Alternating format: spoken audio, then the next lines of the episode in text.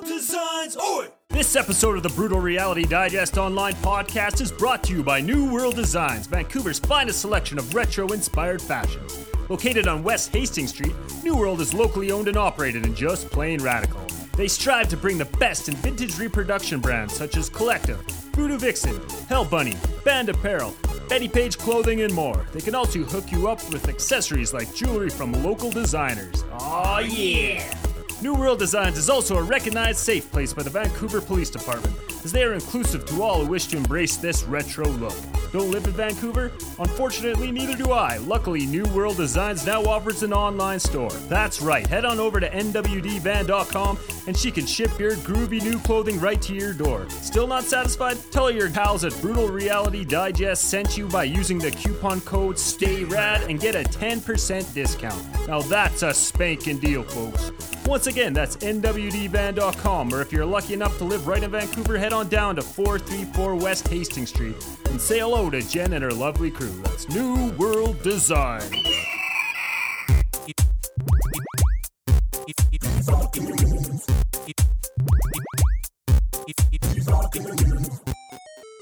Hello, everyone, and welcome to the Brutal Reality Digest podcast. I'm your host for this episode, Parker, or as many of you know me, the Vox Voice guy. I'm joined by the old man editor in chief, Joshua Hada. How you guys doing? And today we have a very, very special guest, Blair from Respawn Entertainment. Hello, Blair. Hey, how's it going? Very good. How are you? I'm doing awesome. It's uh, 30 degrees at 9 o'clock at night in California, so I'm okay. We do not have that problem over here. What color is the sky today? Uh, it, it's not the smoky red hue anymore, so actually we're doing okay. Oh, thank heavens. Alrighty. So to start off, uh, if you wouldn't mind, why don't you explain your role at Respawn and how long you've been there? Uh, okay, so at Respawn, I've been here for two years as a producer. That can mean many different things in that role, depending on the different company. Even within the same company, there's different producers for different um, things. Some are more technical. Essentially, we manage the project's schedule and are an advocate for the player, and we try to balance scope against the design needs.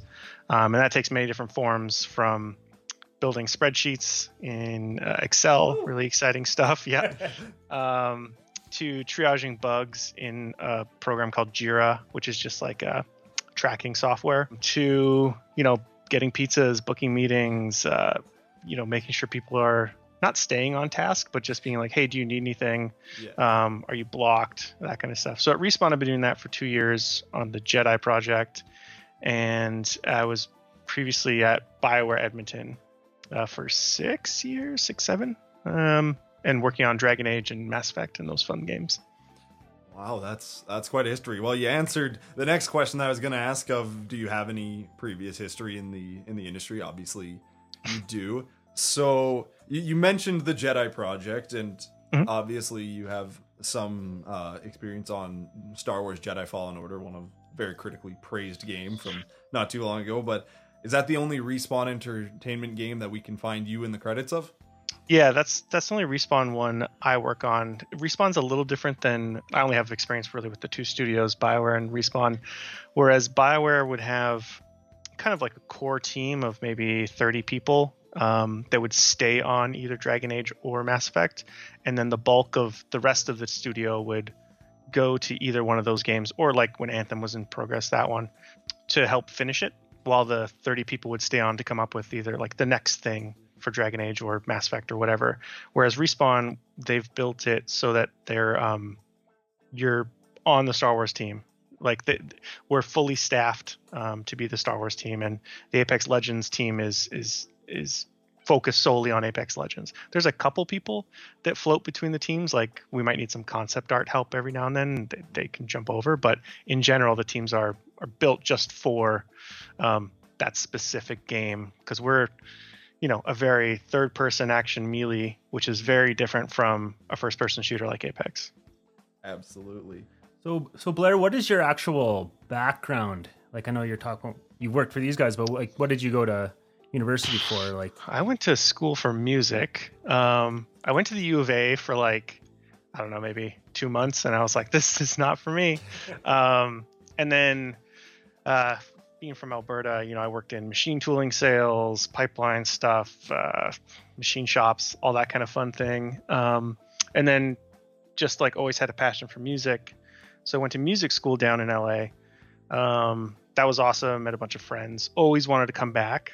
Um, but while I was back home in Edmonton, in bands trying to make it, um, I bartended at night. So uh, I had a regular who I'd known over the course of like maybe two years, and we got to talking because um, I'd see him like every other night, and found out he worked at Bioware, and I was like, oh, that's really cool. Always wanted to, you know, I've always loved games. I always thought that would be a cool job, but that I never had the skills because um, I thought you had to be an artist or a coder, and I can't draw, and I definitely can't do math well. So he's like, no, no, no, this this is like a assistant producer. We just need you to like get coffee, book meetings, and stuff like that. And that's kind of opened my eyes to like, oh, there's like an HR department. Like these are normal companies with like reception and HR and designers and, and artists, animators, so many different skill sets that people have. Um, that it was actually like, oh, okay, this is maybe this is something I could do. So, you know, interviewed, mm-hmm. started my career getting coffees and, and pizzas and just slowly started working my way up by I always tried to be the you can come to me if you need something and I either know the answer or I can find you the person that knows the answer or can get you the info. So that's kind of how I um, cut my chops, I guess, in the games industry. Awesome. Thank you. Yeah. You, uh, you're from what I know, your history echoes Josh's here quite a fair bit, both the love of music and the the work in the trades and and everything. Yep. For our past. So obviously, as we mentioned, um, you worked on Star Wars Jedi Fallen Order. So how big of a Star Wars fan are you? I had the Return of the Jedi on VHS, and it was the only one of the movies I had on VHS for some reason. But I played it until it was blurred when I was like 13, 14. So just just massive. Like we went to the um, Disneyland has the the Star Wars Galaxy's Edge area now, mm-hmm. and just like walking through and hearing the music, and it, it, was just like, oh my god, this is what must like kids feel when they go to Disneyland. That kind of vibe. So no, huge fan. Um, love all the movies love the prequels, sequels, original trilogy, whatever, everything Star Wars. Um, it was one of the reasons I wanted to come down here and work on this game. Kind of pulled me away from my family and, and my friends in Edmonton. Um, was the the sunshine and and the idea of working on Star Wars. So it, it was pretty cool. So are you a, a Sith or a Jedi guy? I'm a Jedi, green lightsaber. Oh, a good guy. Yeah, absolutely. Parker's pure evil. Yeah. No, that's no, no, no. They're bad. They're fascists. You can't sympathize with these guys. Stop humanizing them. They're bad. Absolutely. Absolutely. So, um, would you say there are any? Obviously, when when you're making a game, as no different than any other artistic media project, there's there's going to be stuff that never makes it in. There's there's going to be you know fun stories, fun things that happen. Is there any like fun or just really interesting stories from from your time uh, at respawn? Hmm.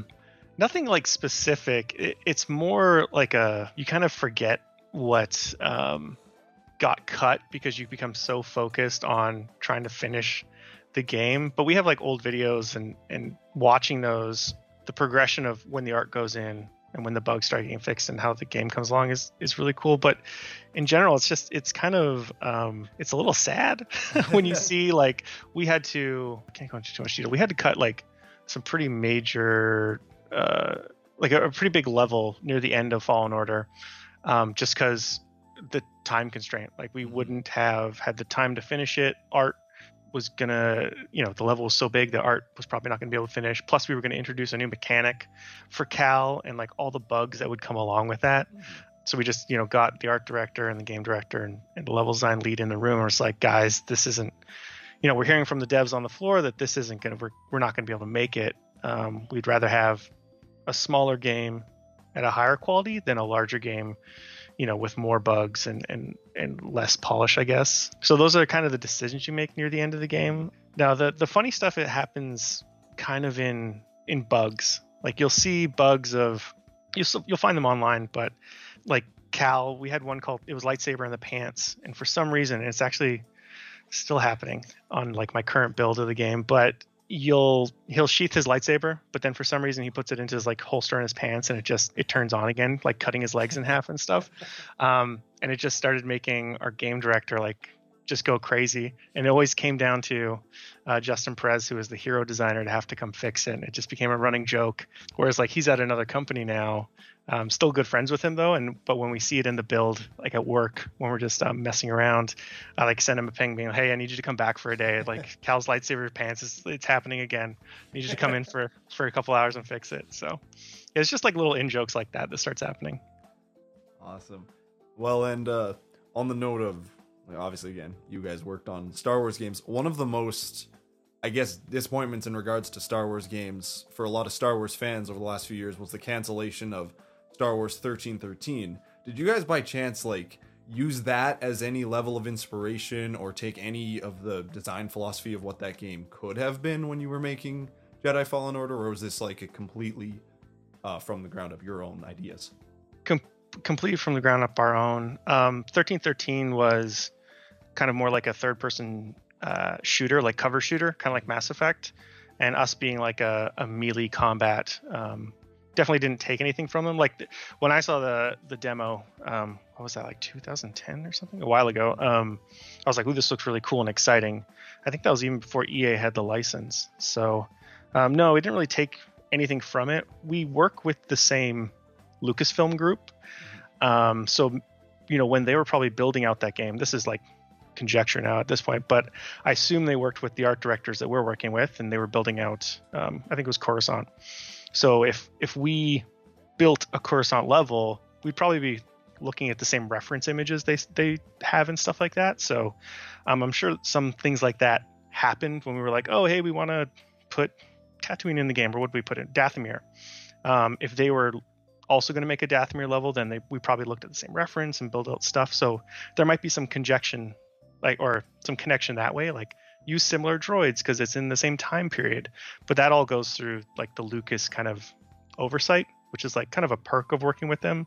They have this like killer knowledge of like, no, this droid for this timeline, or the Empire wouldn't use this kind of stuff, or uh, that kind of blaster is for you know the Kylo Ren time, so you can't have it if your game like ours takes place in the dark times before the first uh, original movie. So yeah, no, it looked cool, but um, you know Stig Stig uh, Asmussen, who's the game director for um, our game, was the game director on God of War, mm-hmm. um, like the originals. Um, so no, he was always looking at it from a sense of big battles, melee combat, that kind of thing. Yeah, you, you can definitely tell as someone who's played all the God of War games and love them. You can definitely tell that there's there's there's just a bit of that of that God of War philosophy in it, and I'm never going to complain about God of War philosophy in a game. no, it's he he calls them um, wow moments, uh, and we tr- we tried to have like you know a lightsaber fight with a boss was one of those, but also like the um, AT-AT moment where you're driving mm. the AT-AT through Kashyyyk, like that was a big wow moment stuff. So that's one of his big design goals is to always have, you know, whatever it is, 10 wow moments uh, in a game and they get like special attention from the team. So yeah, no, he's, he's awesome for that kind of stuff. Awesome. And uh, so you've kind of touched on it, but Respawn Entertainment is one of the many, many studios owned by Electronic Arts. One of the more famous for various reasons uh, developers and publishers in the video game industry. So, what's it really like working? I guess under their arm. Are they really hands on? Are they hands off? How do how does it feel to work under Electronic Arts? As a just like normal developer, kind of like mid level peon, I guess, in the big machine, you barely even notice they're there.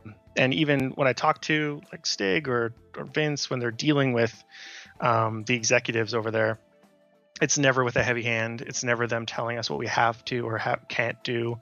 It's always like, oh, okay, that's your vision. How do we like apply a force multiplier to that? Like, do you need more money for outsourcing, or do you need more headcount, or um, some of the things that are really good about working with a, a, a huge company like EA is, okay, it's time to market the game here's our marketing team. Like we don't have to you know mm-hmm. deal with that really. Like they send in you know all these people who are professionals at that side of it or um, for playtesting. Like usually we would have to bring people into the studio and i would probably be the one like setting up a build and like taking their notes and stuff. But i have a whole team that i work with now at ea that has a cohort of something like 50000 people that they can pull from to come play test the game based on a bunch of different vectors of like are they male female? What types of games do they like? What's their gaming history? Have they beaten this game or that game? And so i can get like the perfect play tester. So working with them it's it's actually like really easy. It's just a, a big corporation. But as for ea like giving us creative direction or anything like that that never happens. I and it didn't happen at um, bioware either. So i've only had like kind of a good experience with them. They let the studios make the decisions and so when there's good ones or bad ones, it's it's usually down to hey, we thought that was a really good idea. Wait, that didn't work out. So and EA is like, oh, we thought that was a good idea. We wanted to help you make that a reality. Sometimes it works out, sometimes it doesn't, and you know, then they help us fix it if it, it didn't go good. Awesome. Well, and on the note of of studios, obviously Star Wars is owned by Disney, and one of the stories that I know from the video game industry was that another game that used Disney characters, Kingdom Hearts 3, apparently was a nightmare for a lot of those people because Disney was so, I guess, anal about the character models from from Toy Story, from Frozen have to look exactly right. Was there anything like that? Was there any Disney references or problems? We don't. We I, I think I've only ever Disney rarely ever comes into the equation for us. Um, only when like the game's about to come out do we really interface with them uh, mostly about aligning on marketing and stuff like that. Like if Disney's like, hey, this movie's coming out this time, all of our marketing budgets can be spent on this. Like you know, when we came out, it was the the last Star Wars movie and the Mandalorian was coming out too, and Disney was like, don't market it during these two months because it's only gonna be Mandalorian. Like you have this window here where we'll spend money, you know, time and money and our resources um, to push the game here, and then it's gonna be the time for the movie. So they really um, care about that kind of stuff. Whereas the actual creative, like how the characters look and stuff like that, we deal directly with uh, the Lucas um, story team, um, which is the same people that have been there for quite a while now who worked with like George Lucas and stuff. Um, and uh, Doug Chiang, who did all the like art direction for the uh, prequel movies. So that's more of who we speak with almost on a, I would say it's a daily basis. Um, there's usually one meeting a day depending on the department. So like maybe art meets on Thursdays, the story team working on the narrative meets on Fridays, stuff like that. And with them, it's like really lockstep of okay, that's that's kind of where it gets to like you can use these kinds of droids, or if we're building a new creature or a new um, Empire cast member like the Purge Troopers um, for Jedi Fallen Order, we designed those in house. And so it was just like a lot of back and forth with Lucasfilm of getting the look right and making sure it doesn't feel too old or too new while still being unique. And then they're looking at that from a brand perspective of like, you know, we'll be like, hey, we want to use this planet in in the game, and they'll be like, no, no, you can't use that. And we'll be like, why? They'll be like, we can't tell you, but you can't use that. Um, so you know, there was there was there's those kind of things where they're looking at all the different projects and the movies and the the, the books and everything as to what's coming out uh, you know, if our story takes place on uh, Tatooine, just an easy example. Uh, wait a minute, they're doing a Obi Wan Kenobi show. Is that happening on Tatooine? Okay, if they're both happening on Tatooine, can we have Obi Wan in the game? Can we not? Like, wh- what's Obi Wan doing during this timeline? So they have all those kind of answers, which really helps us. But for the design of the game, they actually kind of leave us to it. it they're more concerned with the story and the, the art. I guess I got a question. I know I haven't played this game. I'm sorry. no worries. All I play is uh, I got like a Sega Genesis Mini that I dust off from time to time. Parker's the, the the guy who's up to date, but I know with lots of these new games, like this wasn't a thing when I was a kid, but actually having voice actors in these new games, is there any been has there been anybody famous on this Star Wars game that you got to meet? Uh, yeah, well, I, I didn't get to meet them because they we have like I'm a producer. I work mostly with the design of the game. We have a another producer who does all the PCAP, uh, motion capture, voice acting, and stuff like that. So he works with the narrative team. Um, but yeah, so we had uh, Saw Gerrera um, from Rogue One in our game, and his name is like uh, escaping me. One second. Like, I'm goof. Like Forest Whitaker. Yeah. Yeah, we had Forest Whitaker. That's um, we had Forest Whitaker in this one. We also had uh, Deborah Wilson, who plays Cere, who was on Mad TV back in the day, who's now voice actor for everything.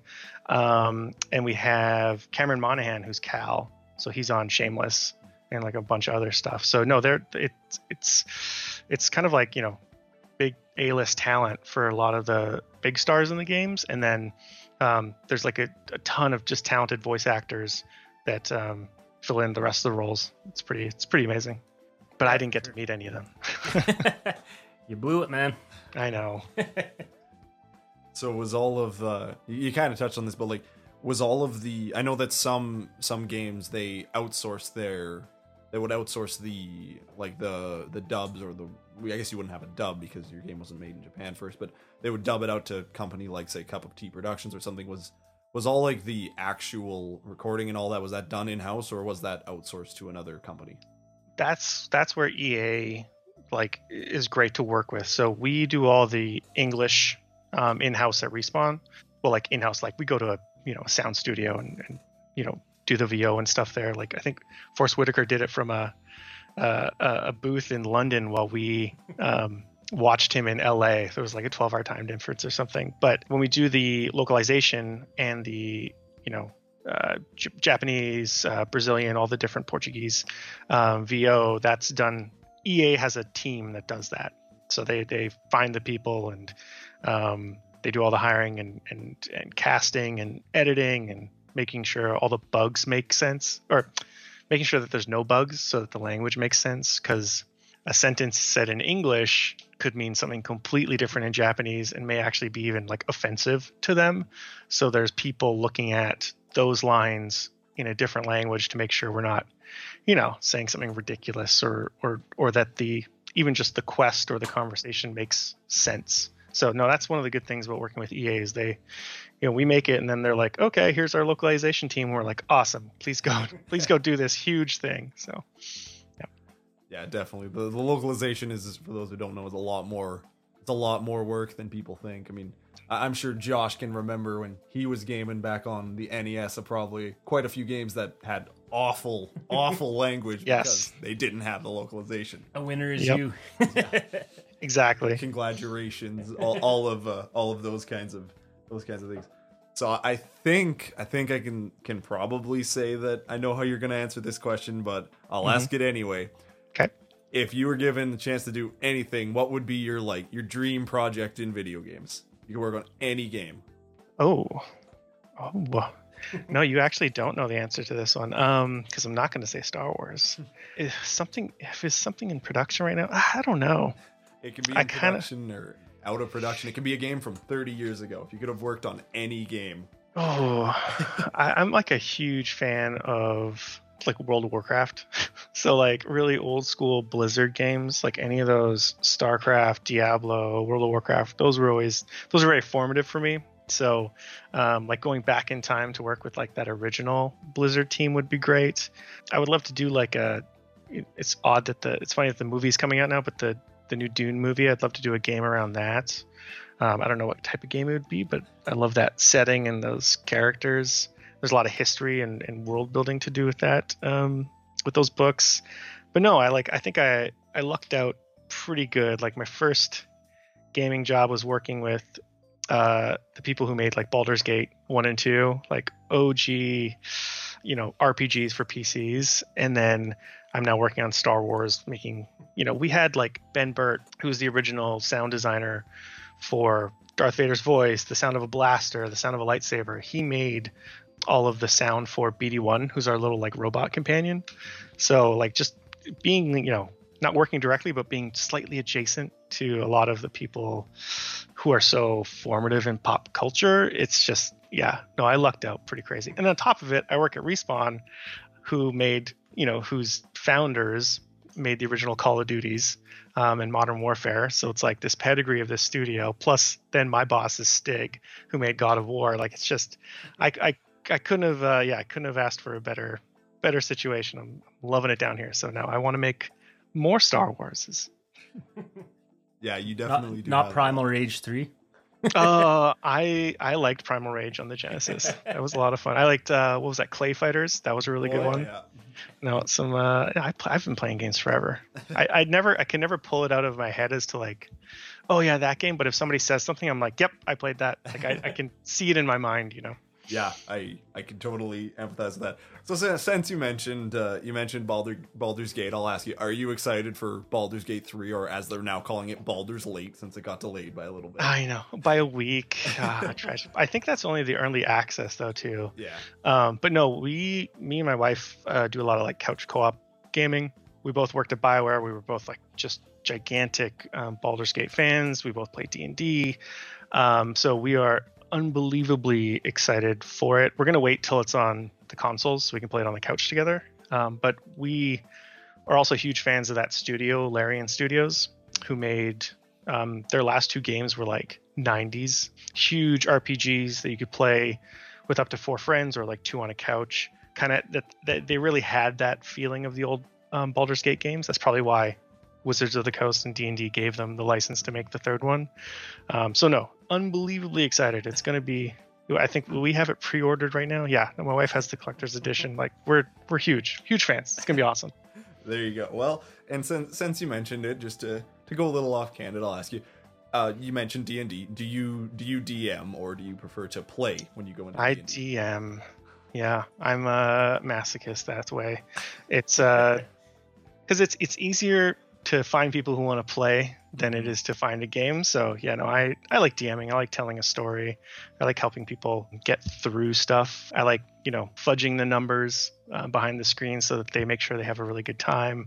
Yeah, I think it it plays into my role as a producer where it's like I like to help people tell their story whether it's through a character or through their animation or you know through the game or something i like to a force multiplier so no i like dming a lot yeah i like using the the campaign books though i'm not i'm not super big on like the homebrew that's too much work for me i want it like laid out tell me what room they go into what loot they get perfect i can build a combat around that and like ad lib a monster's voice or something but no i don't i'm not building my own world Yeah, you you like to uh, produce and, and help everybody and have a good time. You, you should you should meet my last DM. He uh, did not have that philosophy. I'll just say.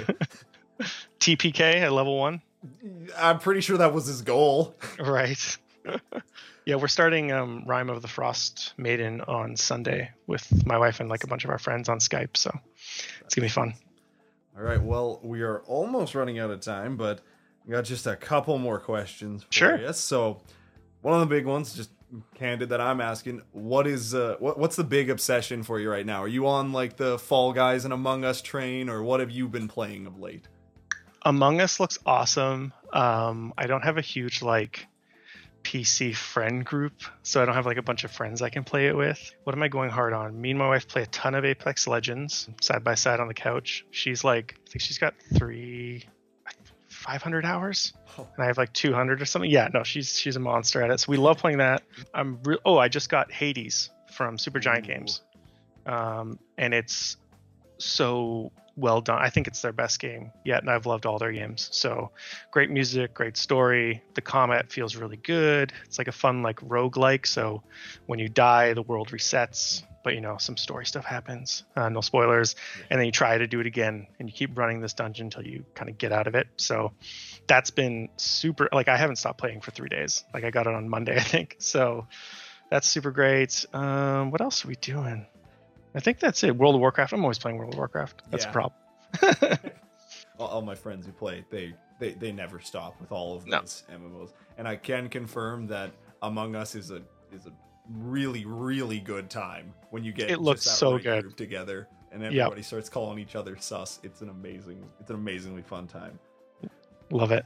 so i guess we're almost ready to wrap up but is there anything you want to plug or is there maybe any big you know award shows or anything that any respawn jedi fans should keep an eye on No, nothing. Nothing right now. Actually, we're kind of in a. Our team is kind of in a uh, a low period where we're figuring out what we're working on next. We got some job postings uh, for people to join my Star Wars team. Um, I actually need like a level designer and a combat designer. So if anybody knows anybody, they can shoot me an email. Hit me up on Twitter. But no, like Apex Legends, like is you know shipping a new season every every three months or whatever. So yeah, no, that's that's it. I got nothing to plug, man. I'm just just hanging out, having a good time. hey, that's all that matters, right? Especially in these times, as long as you can find some fun to have. Exactly. Oh, I. I guess the last thing is, uh, what's the most Canadian thing you're able to do while you're down there in the states?